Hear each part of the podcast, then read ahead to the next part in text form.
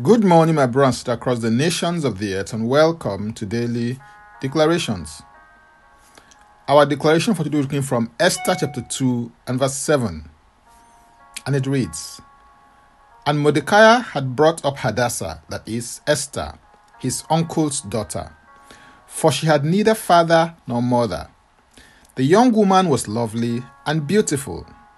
When her father and mother died, Mordecai took her as his own daughter. I want to begin today by saying that although Esther had a pitiful beginning, having lost both of her parents at a tender age, she ended up gloriously by rising to become queen. Her story points to and validates the reality of the fact that it is not how you start that matters. At the end of the day, it is how you finish that really matters. I believe that Esther rose to such a great height in her life, partly due to the role that was played by Mordecai in her life at strategic moments. Mordecai was God's gift to Esther. When she was impressionable and vulnerable, he took her up and brought her up as his own daughter. When the opportunity arose to search for Queen Vashti's replacement as queen, it was Mordecai that introduced Esther to the entire selection process that produced her as the new queen. Mordecai maintained confidence with Queen Esther and, in a sense, was her eyes and ears in some respect concerning happenings in the palace.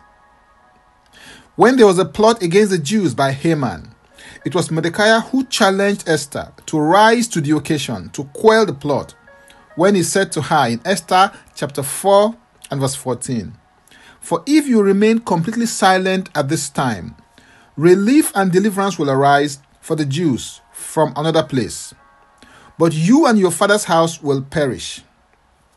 Yet, who knows whether you have come to the kingdom for such a time as this? You will need men in your life at key moments so that decisions that you take and make will end up shaping the course of your life for good. By men, I mean people who will act in the capacity of fathers, teachers, and instructors to propel you further into the next age and stage of your life and destiny. Just as Esther needed Mordecai's help, support, and guidance at strategic and critical moments. Some of them will come for a reason, others will come for a season, but very few will remain for a lifetime. It is important to decipher and discern the difference between the people that the Lord sends your way so that you can maximize your moments. In 1 Corinthians 4 and verse 15, Apostle Paul said to the Corinthians, For though you might have 10,000 instructors in Christ, yet you do not have many fathers. For in Christ Jesus I have begotten you through the gospel. In a sense, there are only two classes of men in your life, and these are fathers and instructors. You need to recognize the difference between a father and an instructor so that you can respond and benefit appropriately from their roles in your life. Mordecai was essentially a father, mentor, and coach to Esther. It is very rare to have all three in one man. Whereas mentors are bridges to your future, coaches are ladders to your past that help you connect the dots to your life. A genuine father mentor, or coach is secure in himself and he is clear as to his assignment in your life. Receive grace to access genuine fathers, mentors, and coaches in your life. You will finish much better and glorious than how you started because of the gift of men in your life. Hallelujah. If you're interested in receiving tremendous value from my other inspiring, insightful, and empowering sources, then go to my Linktree account, Francis Ubeku. And Francis Ubeku is a single word. Or simply click the link it will take you there.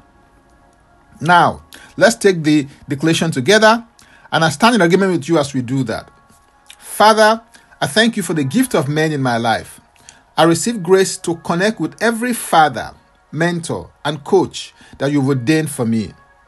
I connect to my spiritual tribe and clan in the spirit and in the natural realms.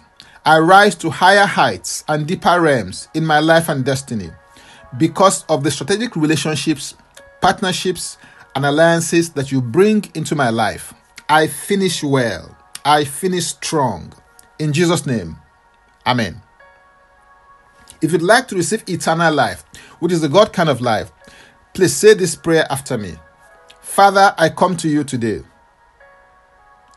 I believe in my heart that Jesus Christ died for my sins according to the scriptures.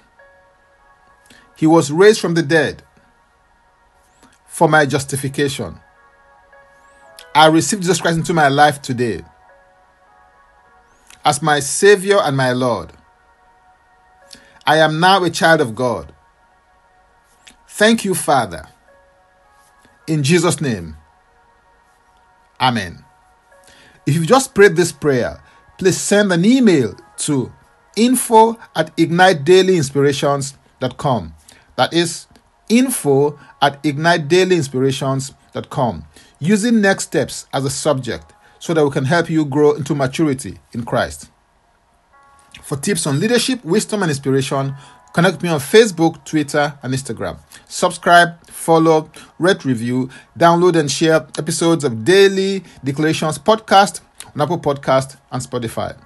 Before I come your way again, I want to pray for you and bless you. May the Lord bless you. May the Lord keep you. May the Lord make his face to shine upon you and be gracious unto you. May he lift up his countenance upon you and may he give you peace. In Jesus' name, Amen. I am Francis Ubeyeku.